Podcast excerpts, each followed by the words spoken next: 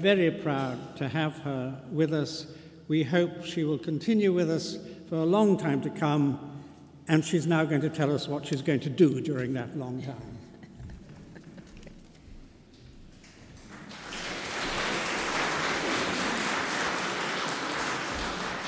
Well, uh, thank you very much. It's, it's a great, great pleasure to be here.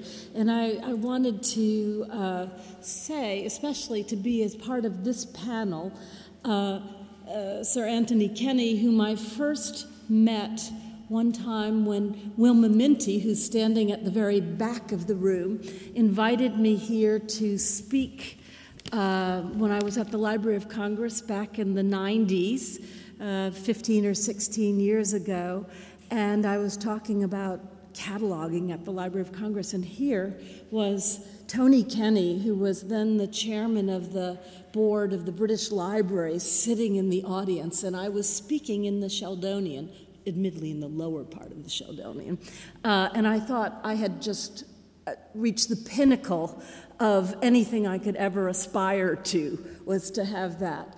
And, uh, and then you can imagine my delight to come here as Bodley's librarian.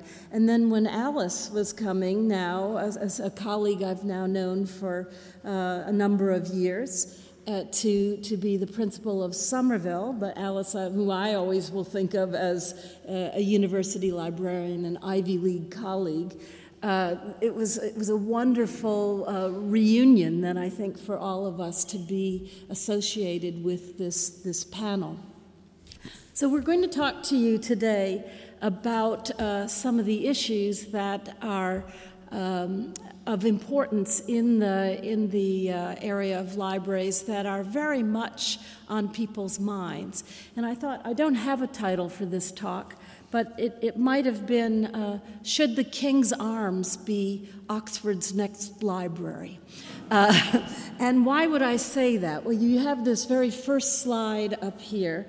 a month ago, the Department of Culture, Media, and Sport uh, re- issued a report, and it was documenting a very steep and steady decline in the, num- in the use of public libraries by adults over the past five years, down from 48.2% to 38.4%. And uh, there are other figures about that. In, in the um, uh, I happened to be moving that day, so I had the advantage of being able to listen to BBC, BBC Four uh, sort of incessantly, and uh, this this was covered a lot in the in the uh, news of the day. Uh, Culture Minister Ed Vaizey, who is a Mertonian and uh, who held the rank of librarian in the Oxford Union, was commenting, and his comment was that the George and Dragon pub in Hudswell was now providing both library service and a pint, and he hoped people wouldn't get hung up on library buildings. Uh, so you could, you could imagine the controversy that was reigning as a result of that. Well, I've been collecting headlines about the uh, demise of libraries and books uh, for at least 10 years, and I have just a, a few of them to, to give you. Uh, in, in 2001, the Christian Science Monitor ran a story called The Deserted Library. And they actually had another library in um, Kansas that was one of these large reading rooms with one young woman seated in it. This happened to be one that I snapped at another library, in fact, the library where I started my professional career at Harvard's Widener Library about 10 o'clock in the morning um, one day. So, indeed, a number of years ago, it was not entirely uncommon, particularly at certain times of the day, to see deserted libraries. Um, the, the Chronicle of Higher Education ran a story that at the same time that with the headline as students work online reading rooms empty out leading some campuses to add starbucks. So that was uh, another. And then uh, in 2004 i found a headline from the independent and that was headlined A minute's silence, please, for the late public library. And uh, that was reporting on an earlier version of this report about the use of, of public libraries. Um, and uh, it said they were facing a, a terminal decline. Also in 2004, the New York Times ran on the front page. You know, librarians, we're very excited when we see ourselves on the front page of the New York Times. We were below the fold, but nonetheless, um, it was then kind of a disappointment to see this headline Old search engine, the library, tries to fit in a Google world. And uh, someone that we know saying, We can't pretend people will go back to walking in a library and talking to the reference librarian. So we had, we had that. And then um, more recently, in uh, 2007, Newsweek ran uh, this issue, which was playing on that. Uh, I don't know if you'll remember that Time magazine cover from 1966, uh, sort of Is God Dead? And uh, this was sort of the library version of it, uh, saying, um, so he's, Jeff Bezos is holding the Kindle, and uh, five centuries after Gutenberg, Amazon's Jeff Bezos is betting the future of reading is just a click away, or books aren't dead, they're just going digital. So uh, the popular media certainly have that. Rupert Murdoch uh, always a controversial figure, in 2009 said, I do certainly see the day when more people will be buying their newspapers on portable reading panel, panels than on crushed trees. Um, and then um, in July of this year, the business section of the New York Times uh, led with this story about ebooks top hardcovers at Amazon so that the sales of electronic books were beginning to outstrip, at least in Amazon sales, uh, the, uh, the, the sale of hardcovers. And it said Monday was a day for history books, if those will even exist in the future. Uh, so there's no doubt that we are in a period of ferment and really even revolutionary change. And uh, with that, I'll show you a very revolutionary change for Oxford, for the Bodleian. This is our latest library. Look at it. it's a warehouse, and it's out in Swindon, and it's going to hold 8.4 million volumes on these shelves.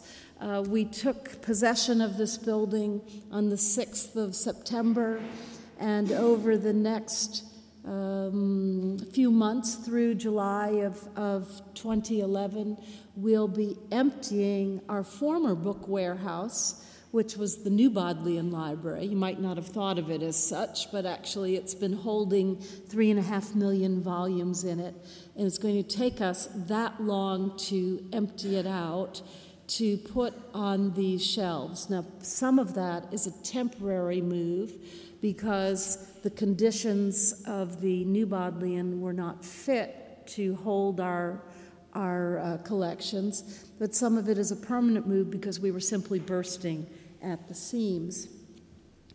Um,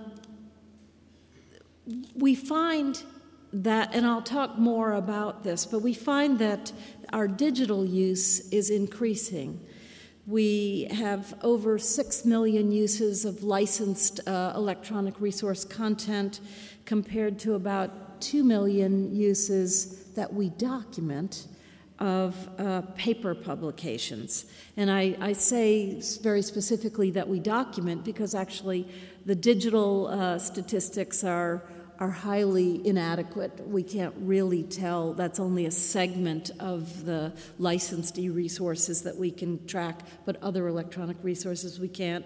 And of course, in our use of our paper documents, we cannot really capture the number of times that people come up and take a book off the shelf and consult it and, and, and put it back. Um, we we do find, though, that our, our, our use of our digital resources is growing, and the use around the world is growing. So last year in October, I was out at Google. We've had a project with Google to digitize about 400,000 public domain titles, so titles that are not uh, covered under copyright right now. And uh, they had done some statistics and had taken the top uh, 10 titles from the Bodleian collection that had been used. And one title received almost 20,000 uses in a single seven day period. And uh, the 10 top ones had almost 80,000 uses over that seven day period. So that's um, the top title was Emma. it was very interesting to see what people were, were, were, were, were looking at. Um, we're continuing to purchase access to online resources because of the enhanced access they provide. The fact that you can um, cut across multiple texts and drill down and search on a single word.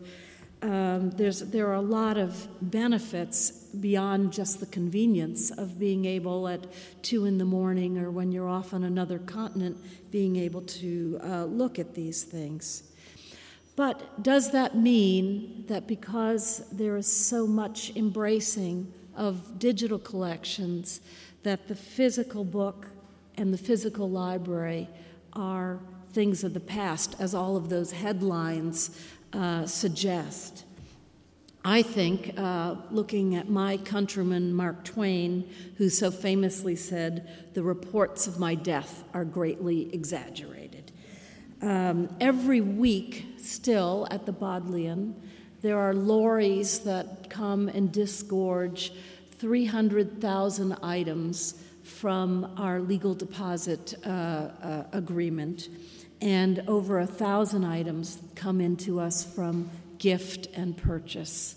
So we're, we're sometimes you'll even see the figure 500,000 items. Uh, that includes magazine, individual magazine issues. So that's why I'm sort of rounding it down to, to 4,000.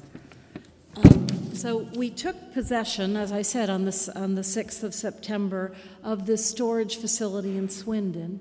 It's 125,000 square feet, it's 12 meters high, and we're going to be moving over the next 18 months six and a half million volumes that are currently dispersed. Where are those volumes? I said they're in the New Bodleian Library. They're out um, at Nuneham Courtenay, 1.2 million volumes out there, and in the salt mines in Cheshire uh, almost 2 million that we've been paying commercial storage because we just simply have not had the capacity to bring in everything that we, we own.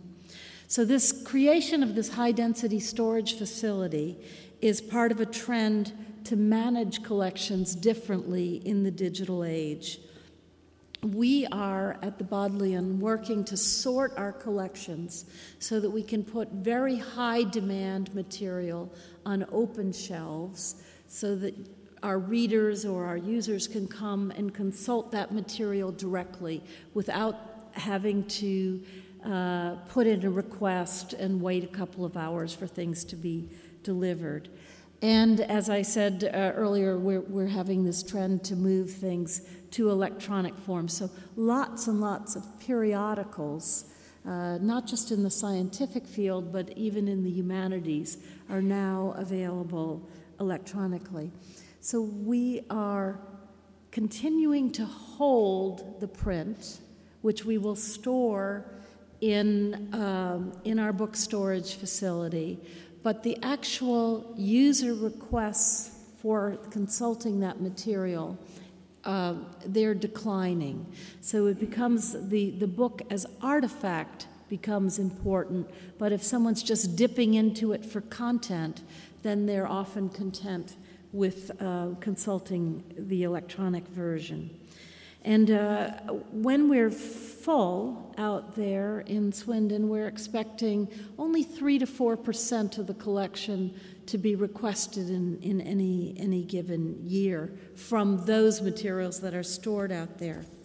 And uh, meanwhile, our superseded book stack, the New Bodleian, will be transformed from an ugly duckling into the Weston Library.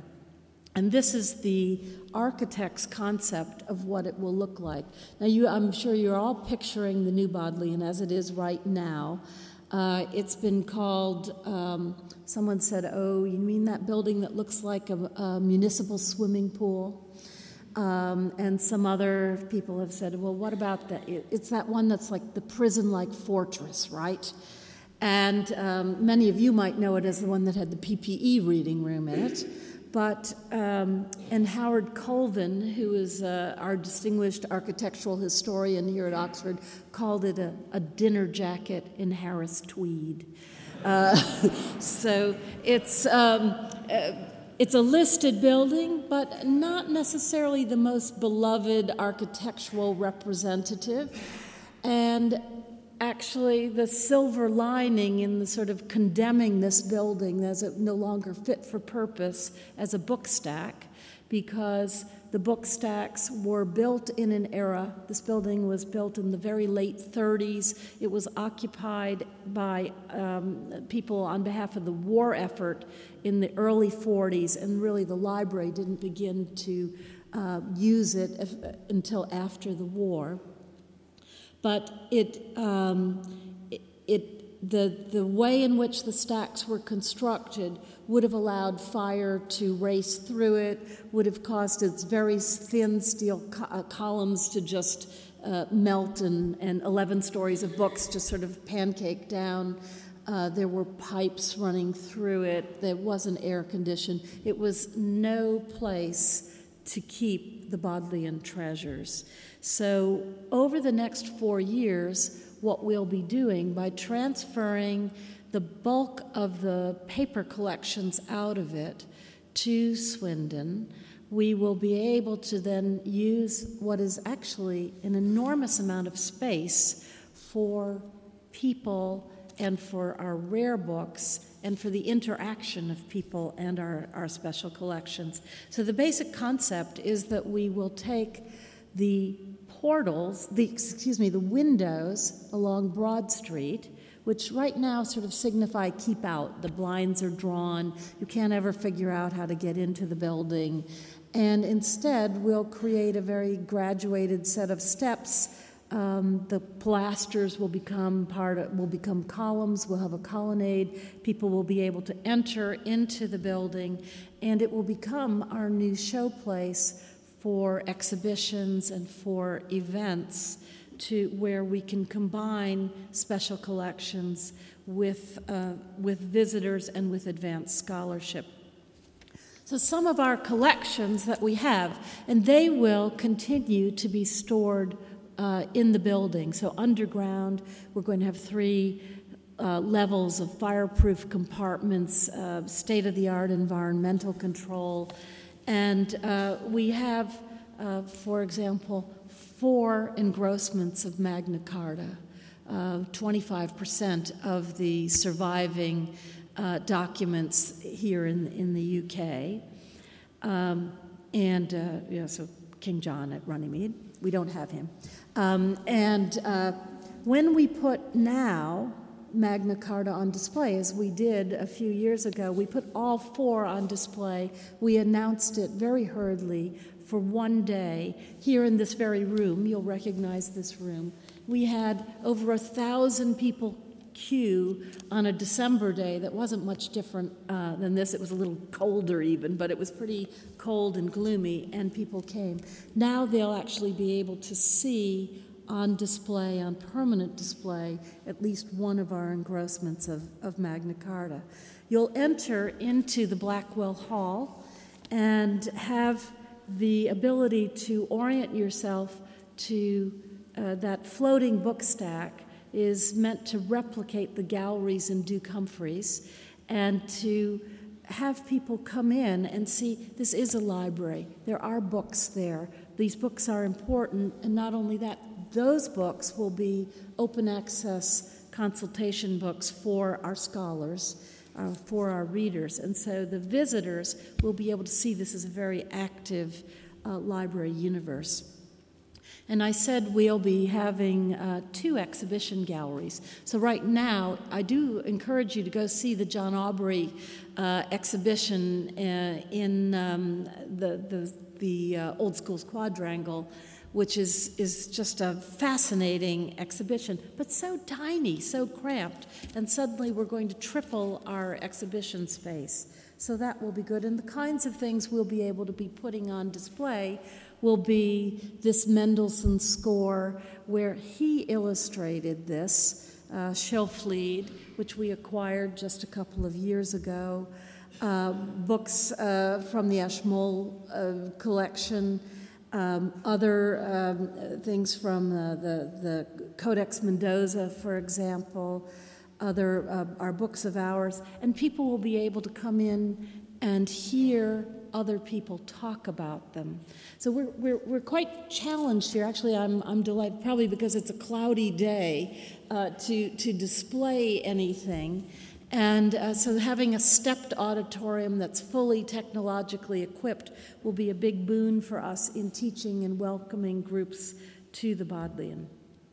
There will be traditional reading rooms. This will be the room at the uh, top of the Bodleian Library, so we're not losing that aspect, but we're adding, we're able to add a whole uh, array of other services in that. And more and more, we're finding that people want to work together. Uh, we're, we're very challenged if we want to take one of our rare books and put it uh, where a group of two or three people can talk about it in a normal voice. Uh, we really have to uh, hope that someone's out sick that day and we can use their office. I mean, it's, it's, it's very difficult. So we'll be building in spaces with uh, flexible furniture where people can come and sit and talk in a wired environment. So we, we'll have uh, those, those things. Uh, in addition, we'll be able to have a, a world class conservation laboratory for our world class materials. Um,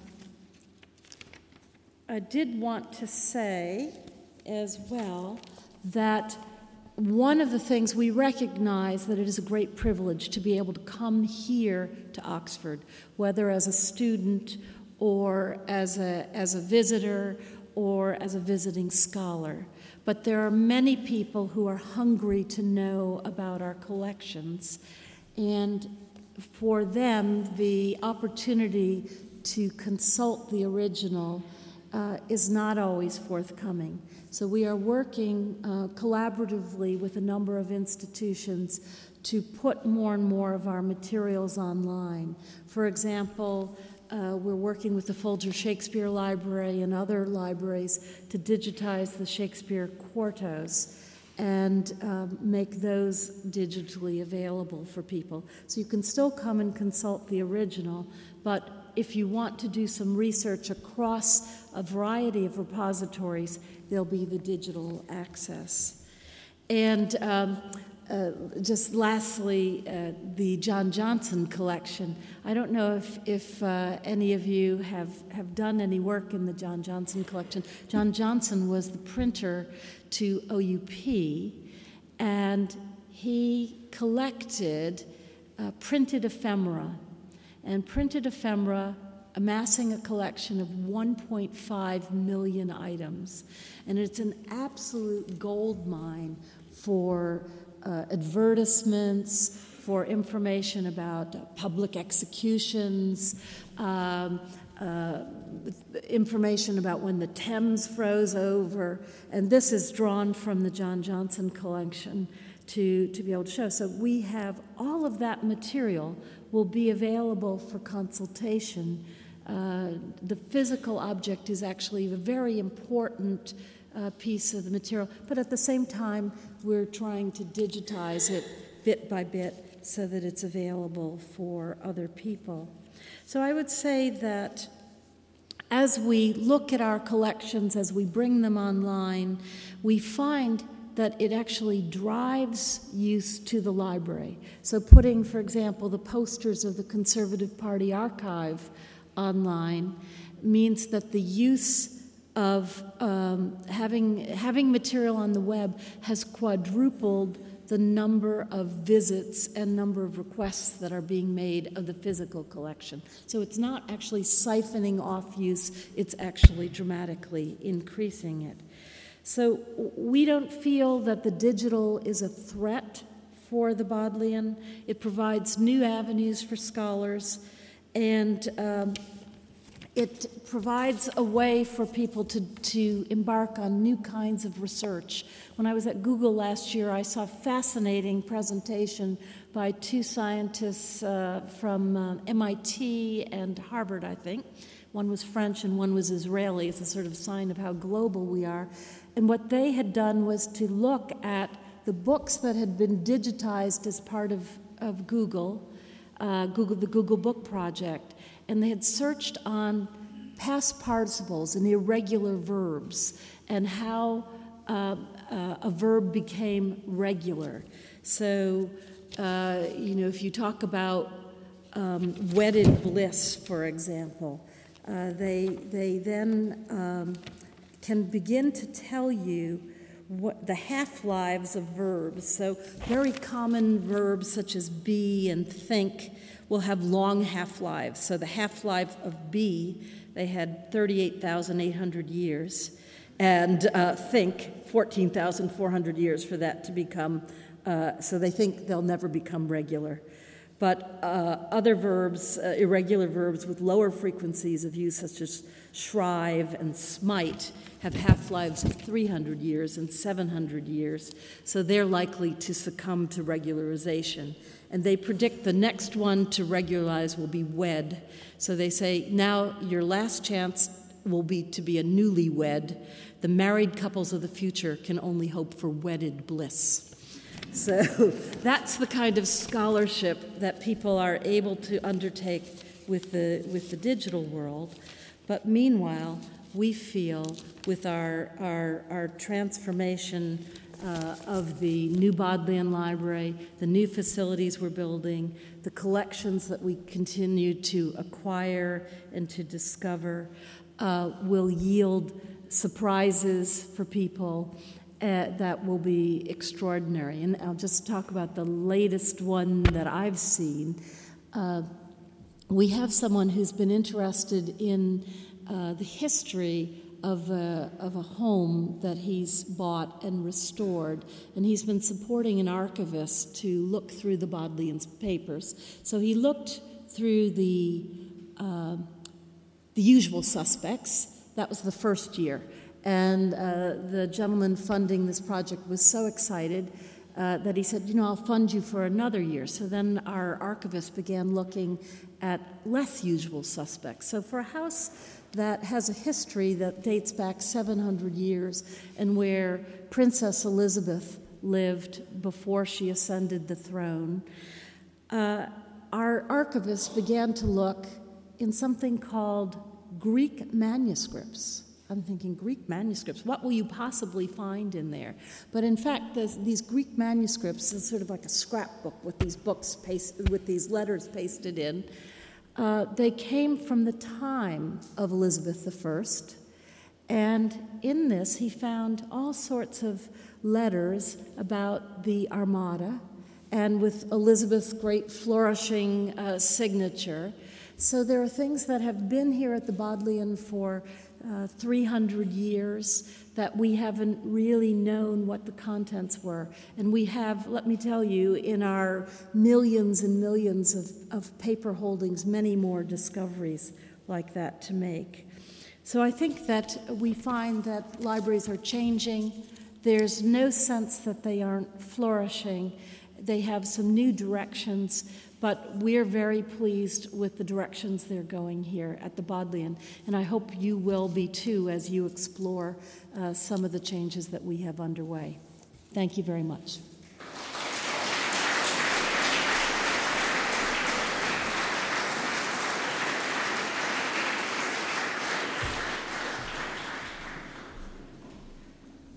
Uh, thank you, sir. That was wonderful. And there's something very symbolic about sitting in this ancient room, uh, listening about the latest developments in, information technology. I was particularly uh, interested in what you had to say about the new Bodleian. Um, ten years ago, I was made uh, Pro Vice Chancellor for Development, and one of my jobs was to try to raise money for the Bodleian.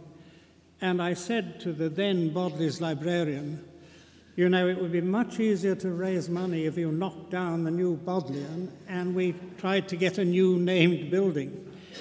The reaction of Sarah's predecessor was to get the building listed. but I'm, having been, uh, having shared for a long time uh, the hatred of many readers for the new Bodleian, I'm delighted to learn of this new life that it is going to have. Yes. As the, as the, the Weston Library, yes, thank you. well, now we uh, turn to Dr. Alice Prochaska, who, as most of you will know, uh, has just returned to Oxford uh, in order to take up uh, the principalship of Somerville. Uh, she took her undergraduate degree and her doctorate in modern history uh, as a member of Somerville. Uh, she began as a museum curator and trained as an archivist and worked as an archivist in many renowned institutions the National Archives of the UK, the director of the uh, Institute of Historical Research in London, and uh, when I got to know her, she was director of special collections at the British Library. Uh, we were both there at a rather low point in the history of the British Library when it was being built and all kinds of snags had been discovered shelves that uh, discarded books, uh, insulation that was stripping away.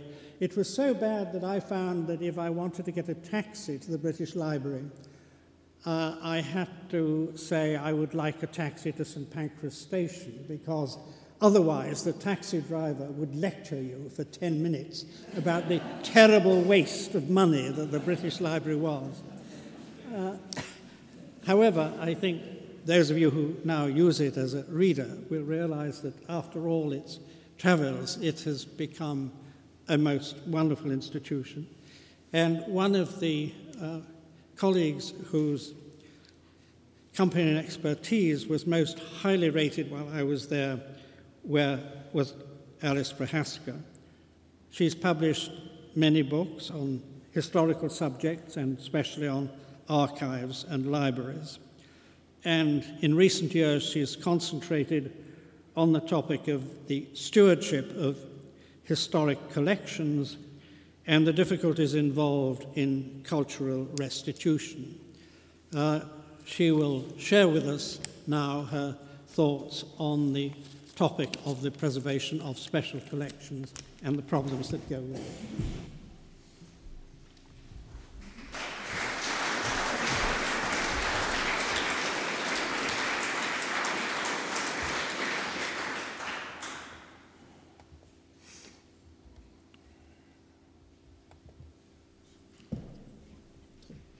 Well, thank you very much, Tony. Um, as Sarah said, this is a bit of a reunion. The last time I attended a conference in this wonderful building, I was uh, relatively recently appointed Yale University librarian, and we were celebrating the 400th anniversary of the Bodleian, which, of course, from an American perspective, is an almost unimaginable antiquity. Uh, and I was here with two colleagues, close friends of Sarah's as of mine, uh, close professional colleagues, the librarian of Princeton and the librarian of Harvard College. Um, and the three of us had all elected to wear rather dark garb that day. And um, being uh, the, the, representatives of the Ivy League, as we sat together in this room, uh, we heard ourselves described as the Lady Ivies. Um, so uh, I'm, I'm quite glad uh, to escape that appellation now, but for nine years I did have the immense privilege of being university librarian at Yale. um, where I got to know Sarah very well when she was university librarian at Cornell. My remarks will be based on my experience outside Oxford for the most part, partly because I've actually only been here for three weeks. Um, that is, uh, since spending time at Somerville as a student. And um, I hope you will forgive me that I don't have lots of beautiful pictures. Um, I love using beautiful slides to illustrate the work that uh, we do in the great libraries of the world, but um, my possessions, my slides, my thinking are all still in a certain amount of disarray following my transatlantic transition. What I want to do in this talk is to dwell on the sort of material that lands up in libraries but equally could, sometimes does, belong in a museum. What to many librarians, not to Sarah clearly, uh, is the awkward squad. Special collections, so named by librarians, um, consist of almost anything written or drawn on paper or parchment from ancient religious scrolls hidden away in earthenware pots to wooden tally sticks like those whose caretakers, disposing of unwanted records uh, in 1834, uh, caused the medieval Houses of Parliament to go up in smoke. From those to mouldy and termite ridden colonial records that look like lace when they emerge from their wrappers, modern mapping on vast sheets for which no reading table is sufficient, and then on to the formats that nobody used to know what to do with. Recorded sound from the earliest wax cylinders quietly deliquescing in library stores. Photographs printed on nitrate film that threatened whole warehouses of storage with spontaneous combustion. To moving pictures and tapes of every imaginable size with content of every imaginable kind that can only be read on obsolete machines which may possibly survive in your grandmother's attic, but otherwise can only be found in high tech museums. Special collections, therefore, really are the awkward squad. All of this material is evidence of a human past. All of it is a precious inheritance, for someone at least, from which we have to select and amongst which we have to set priorities. In some cases, it's only the computer age uh, and the aid of modern chemical and engineering advances that have begun to help us confront the reality that actually it's possible to preserve, to read, and research within this material when previously it was dauntingly difficult, verging on impossible, to quarry from it the evidence we need.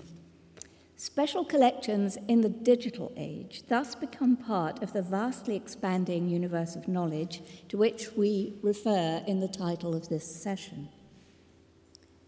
The objects and documents I'm referring to could be centuries, even millennia old, but technology reveals them in new ways. Um, forgive me if I haven't got the order of my slides quite slickly uh, ready. Um, and this is an instance of new technology revealing uh, material that we didn't know was there before. The ancient manuscript of the Beowulf legend, badly damaged in a fire in the 18th century, now resides in the British Library, and it was an early candidate for digitization, revealing that characters hidden by charring and layers of repair were actually different from the way they had been read.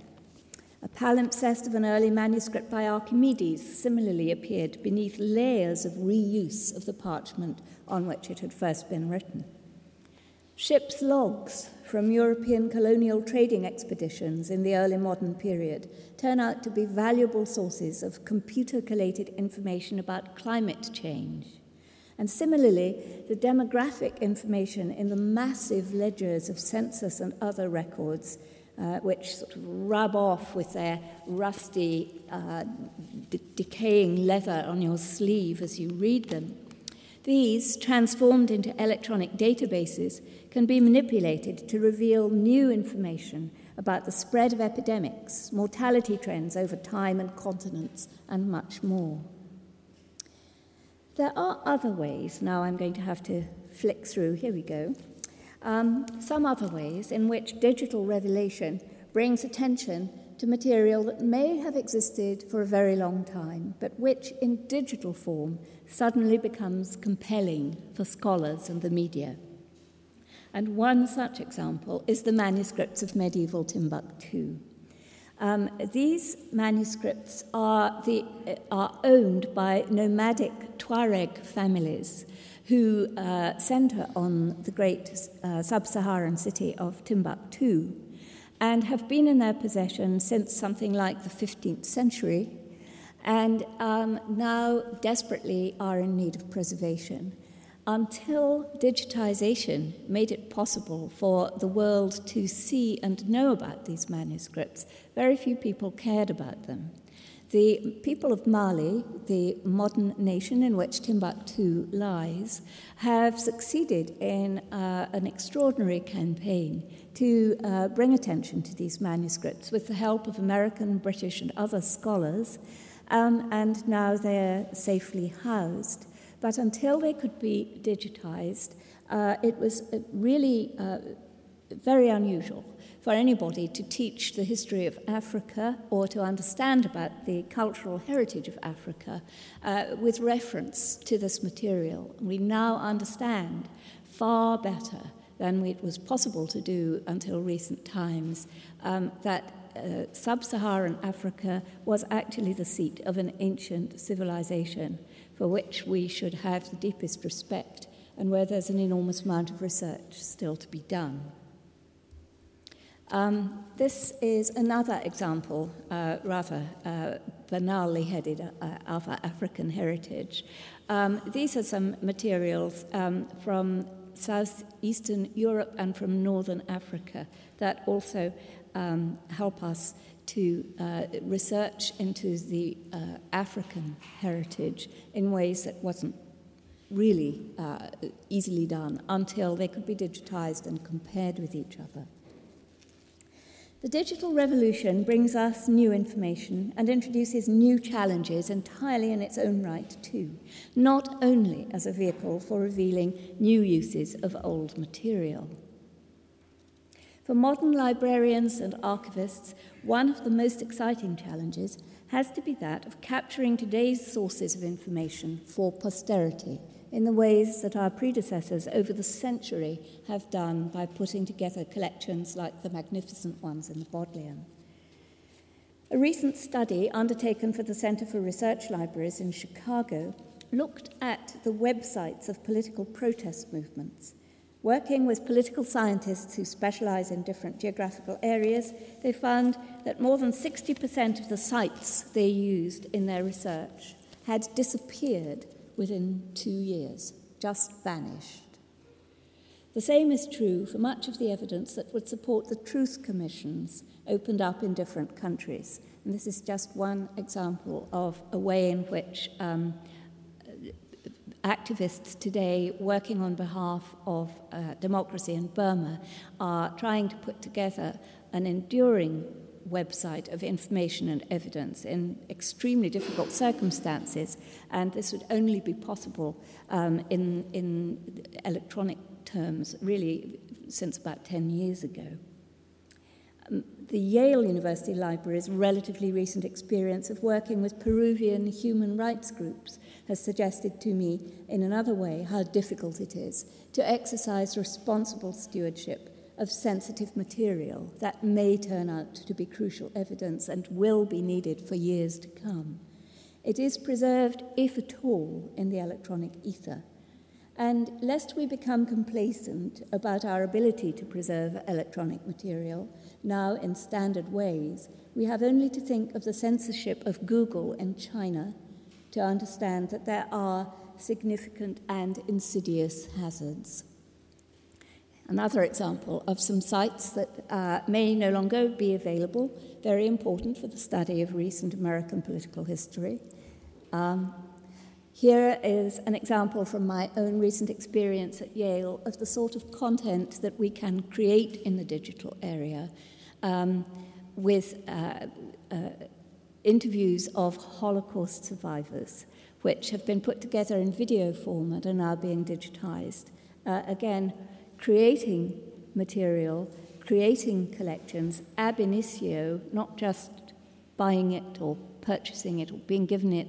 Um, these videos were put together by librarians clear, carefully interviewing survivors of the Holocaust whose stories have now been captured as part of a collection, in this case at Yale University Library. Um, and there are other ways that oral histories can be created. I'm sorry we don't have a link. I would have loved to play uh, the uh, tape of Duke Ellington to you, talking uh, in his beautiful gravelly voice about his view of jazz. Um, these just little examples to whet your appetite for thinking about all the extraordinary uh, ways in which library collections now exist in virtual uh, space as well as in our great buildings. So, in conclusion, the role of librarians and archivists is to act as both stewards and presenters of evidence that may become important to research and learning in ways as yet unforeseen. And in the information revolution in which we are, mid, which we are in the midst of now, the uses of our known and acknowledged collections will be protean and unforeseeable. It has ever been thus, and our duties as the collectors of tomorrow's past are unfathomable. Thank you.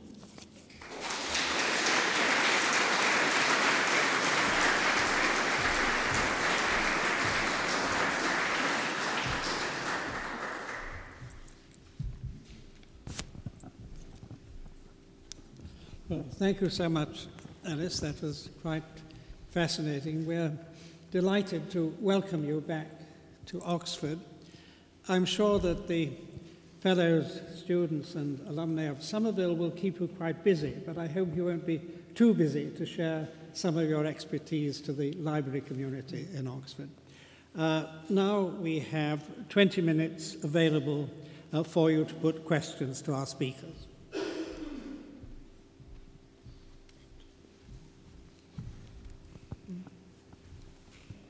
There is a roving microphone. Hello.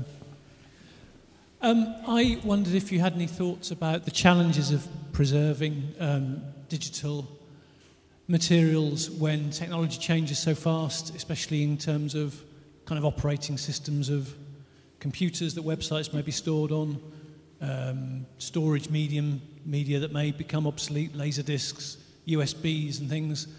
Um, it seems that the rate of digital decay is increasing as well as the, the rate of, I suppose, production of information. Uh, well, I have lots of thoughts. Um, digital preservation has advanced enormously in uh, really the last decade or so. And um, partly, uh, I don't want to give a plug to uh, any particular corporation, but I have to say that partly due to the extraordinary advance of Microsoft, in standardizing so much of what we do in the electronic environment, um, and obviously other companies as well, um, we have begun to reach a stage where uh, we can uh, rely much better than we used to on some kind of steady state. And um, just to be able to uh, know that we've got standard platforms for the material that's being produced electronically uh, makes it uh, that much more possible to devise the means of migrating them forward. Um, so, those of us who remember the era of Amstrad will know how very, very challenging it is to recapture anything from Amstrad disks. Uh, but these days, uh, we should be able to uh, recapture material that's been created in, certainly in the last decade, maybe in the last 20 years, much more effectively. That's not to say that it is easy. There are enormous challenges.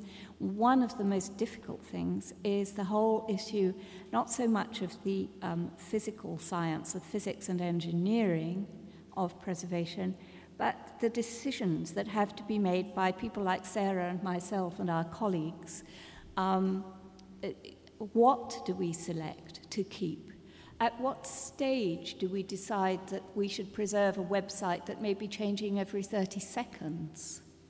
Um, how, do we de- how do we harvest from the web the things that uh, scholars in the future will need to know. Um, those are the issues that actually bother me much more than the science of physical preservation. And if I could just say, I think some of the challenges that we face, and, and Alice has, has uh, talked about the progress that's been made. Um, if you look at the budget of, a, of a, an institution like the Bodleian or Yale University Library, it's, people are very loath to stop doing anything. you know, we, we're not we are closing some buildings, but in fact, we're building new ones. We continue to acquire uh, collections. And so, one of the challenges has been to find the funds to preserve adequately uh, these new digital um, uh, products. And we've been reallocating funding, we've been getting grant funding. We need to move from being such, um, somewhat opportunistic about the way we've been supporting it to institutionalize this.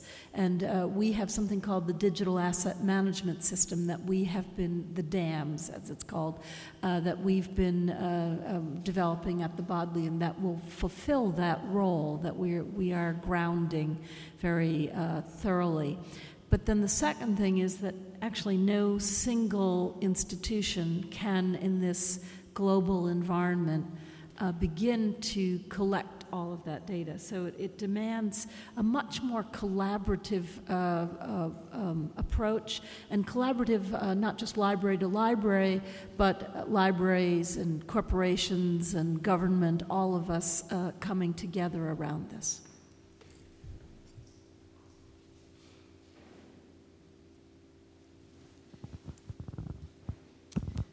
Thank you.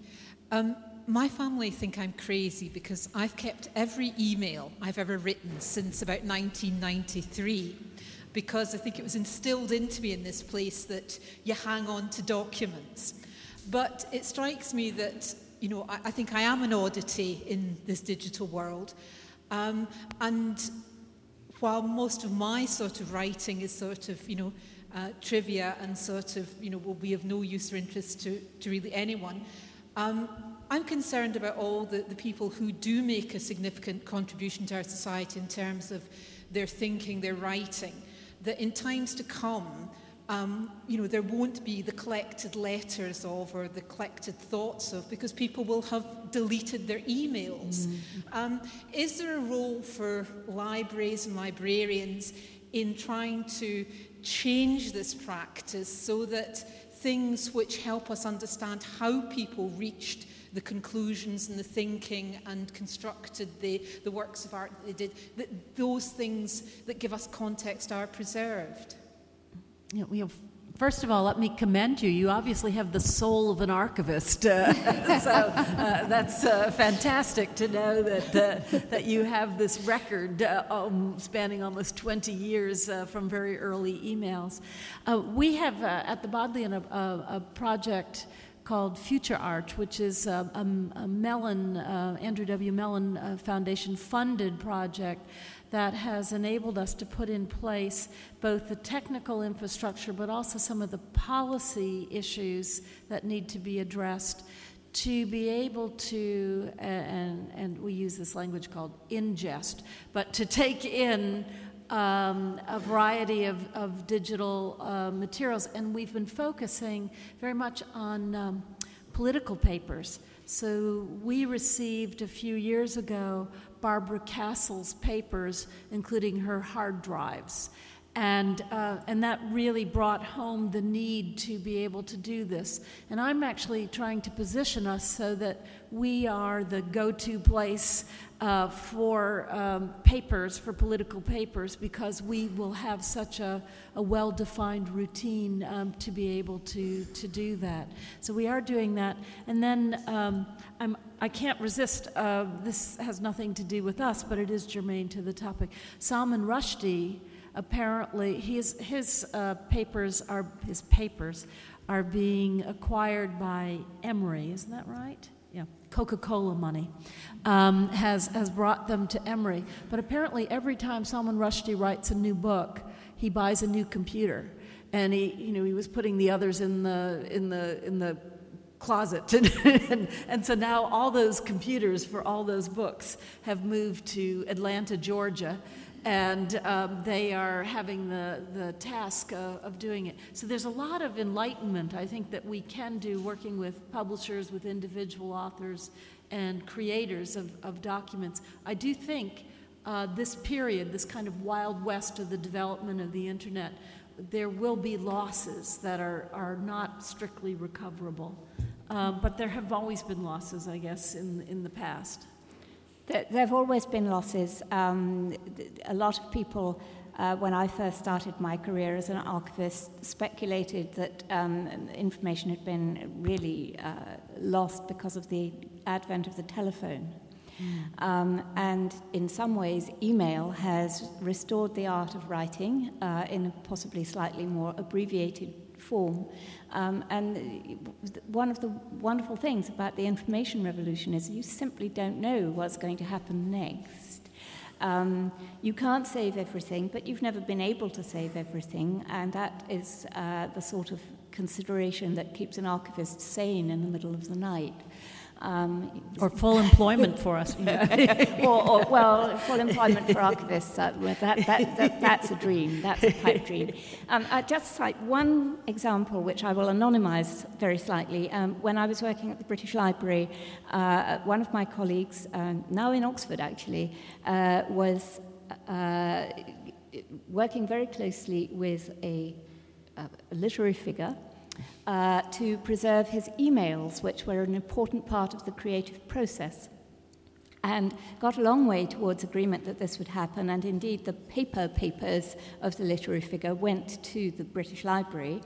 Um, and then all of a sudden, this unfortunate person um, became subject to uh, a, a claim, I think quite spurious, of sexual harassment by email and he destroyed all his emails, or at least he, he most certainly wasn't about to transfer them to the British Library. Um, that can happen in the digital era too, and um, it's one aspect of the preservation of this sort of information that we need to be very sensitive to. Digitization, the digital availability, the web, uh, give much, much higher visibility to material that impinges on people's privacy or, and or their copyright. And Sarah at Cornell, I know, had some instances of this sort of thing happening. We've had it at Yale as well, and I'm sure it's happening at Oxford. Um, so we live in a different legal environment and a diff- different environment of privacy. Uh, and, and it just is, is, is different in all sorts of ways, not just technically. However, I, am optimistic. I think we're preserving a lot, we're managing to do a lot, uh, and certainly very exciting.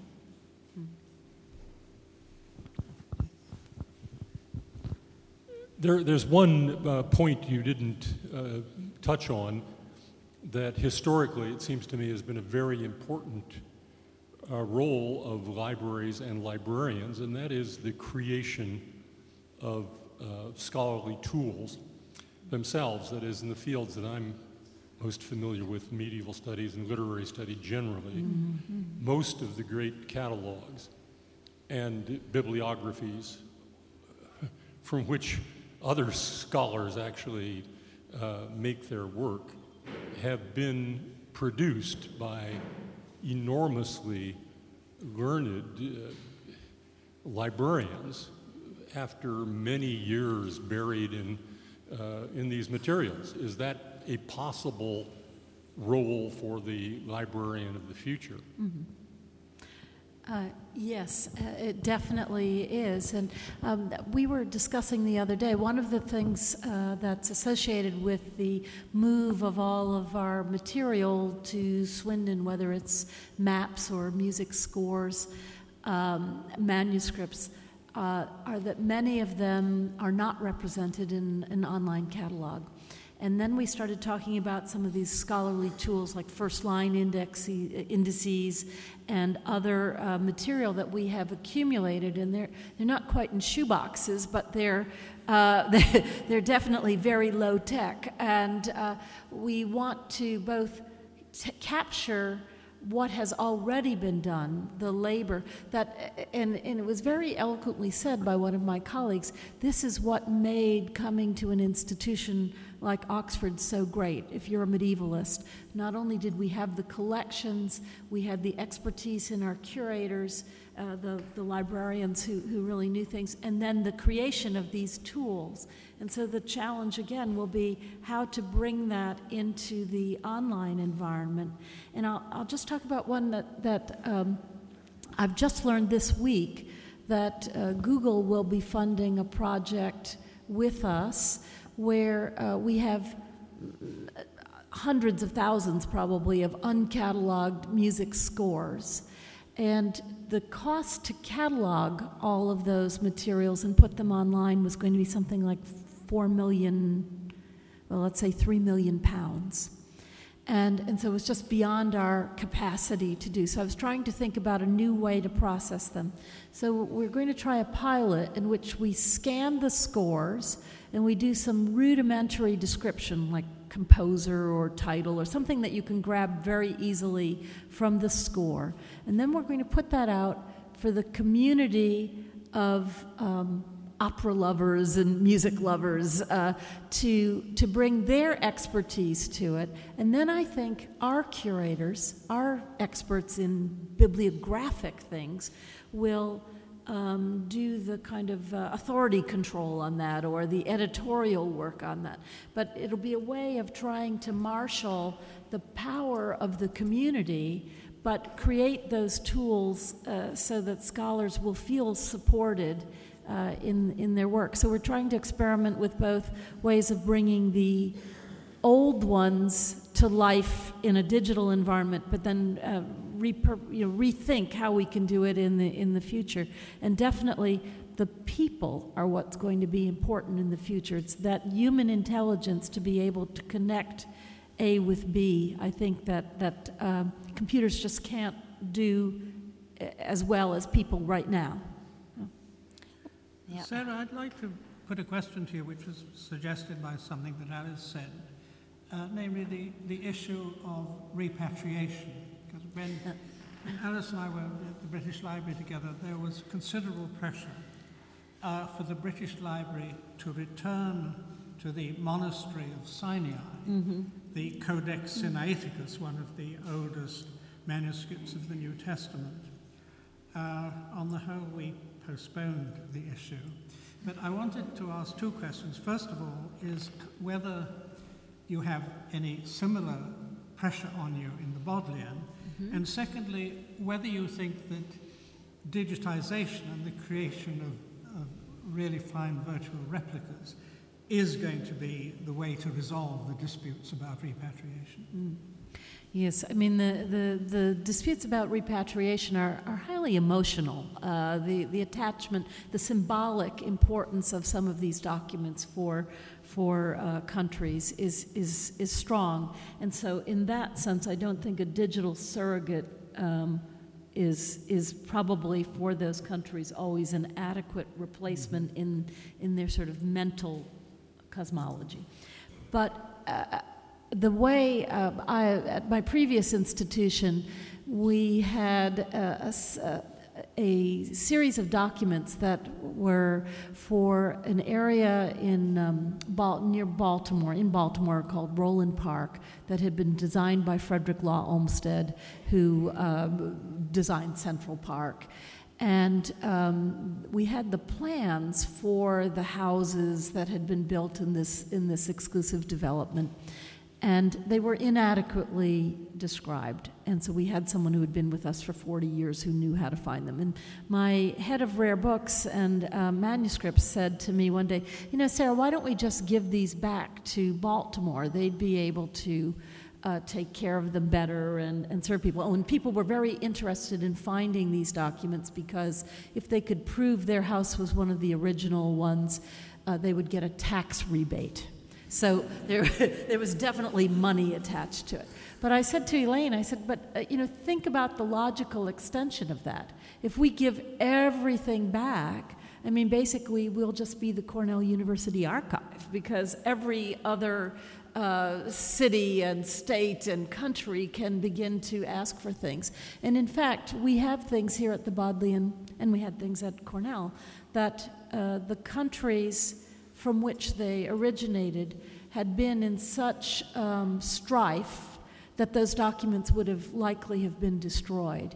And so what we're doing is we're preserving those documents, and I do think then the digital becomes uh, a way of sharing them. But I, I, don't know that you can completely uh, disentangle from the emotional attachment people have to their heritage documents.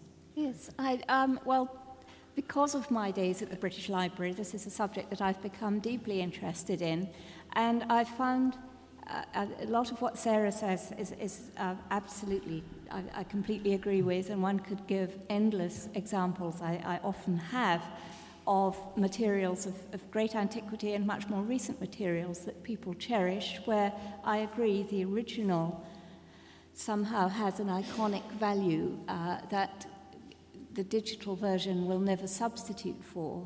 Um, I find I've changed my opinion somewhat over the period since I first became Director of Special Collections at the British Library, which was in 1992. And um, when I wrote papers for the British Library Board, presented to our illustrious chairman, um, I was quite robust about taking refuge in the uh, statutes that said that the British Library could not give away or alienate any of its uh, possessions. End of story. And therefore, we were being wonderfully um, expansive and inclusive and democratic and internationalist in digitizing the best uh, things as best we could and restoring them in that way to their communities, which often would not have been able to care for this material themselves. I have just two examples one positive, one negative.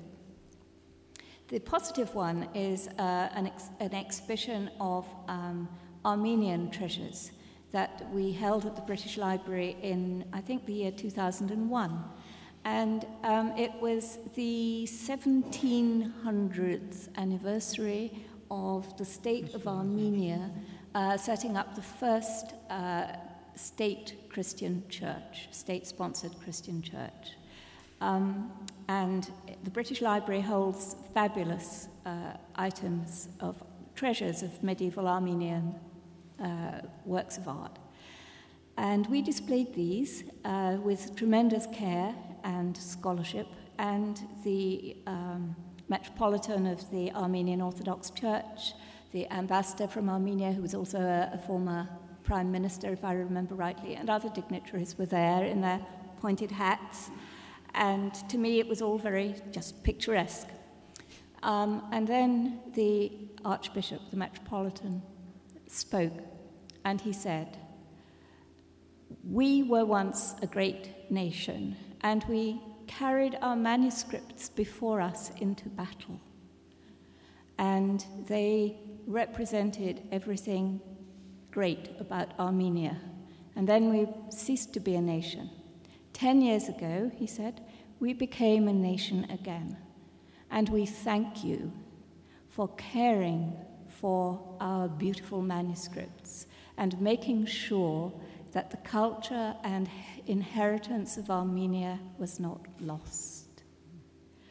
Um, I found that humbling and uh, very, very moving, a real affirmation of the importance of the original uh, and of the work that libraries in other countries can do for less fortunate countries.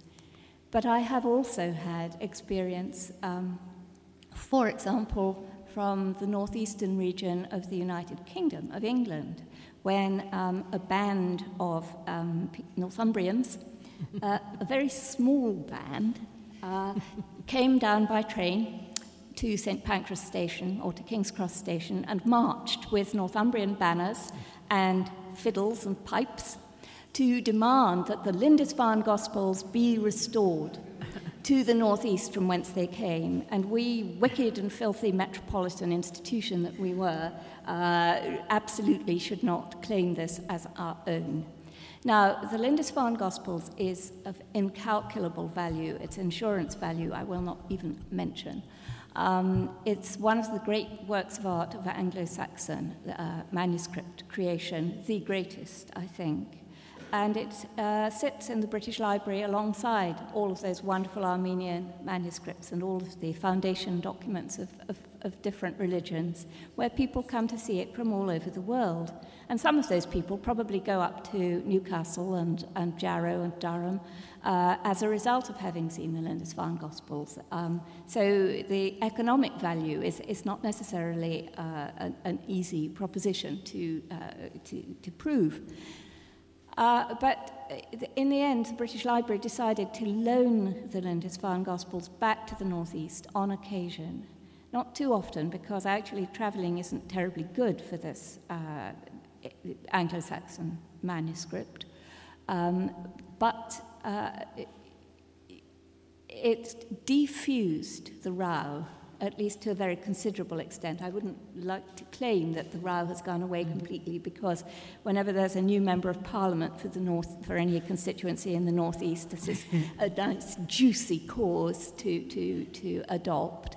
Um, but uh, it was, while the British Library had digitized the manuscript in fabulous detail on its turning the pages uh, version, so that you could actually look at the manuscript far more closely than you could ever do looking at one opening under, under glass. Um, I have come to realize and to understand that that digitization was not actually a substitute for the original. And the idea of something created many centuries ago, or even just yesterday, by our forefathers, people who are part of our personal inheritance, um, that is something of incalculable importance. And um, I now understand, I think, better than I once did, why the original is quite so irreplaceable. Well, I think we've now run out of time, but thank you both very much. I'm sure we've all enjoyed it. Thank you.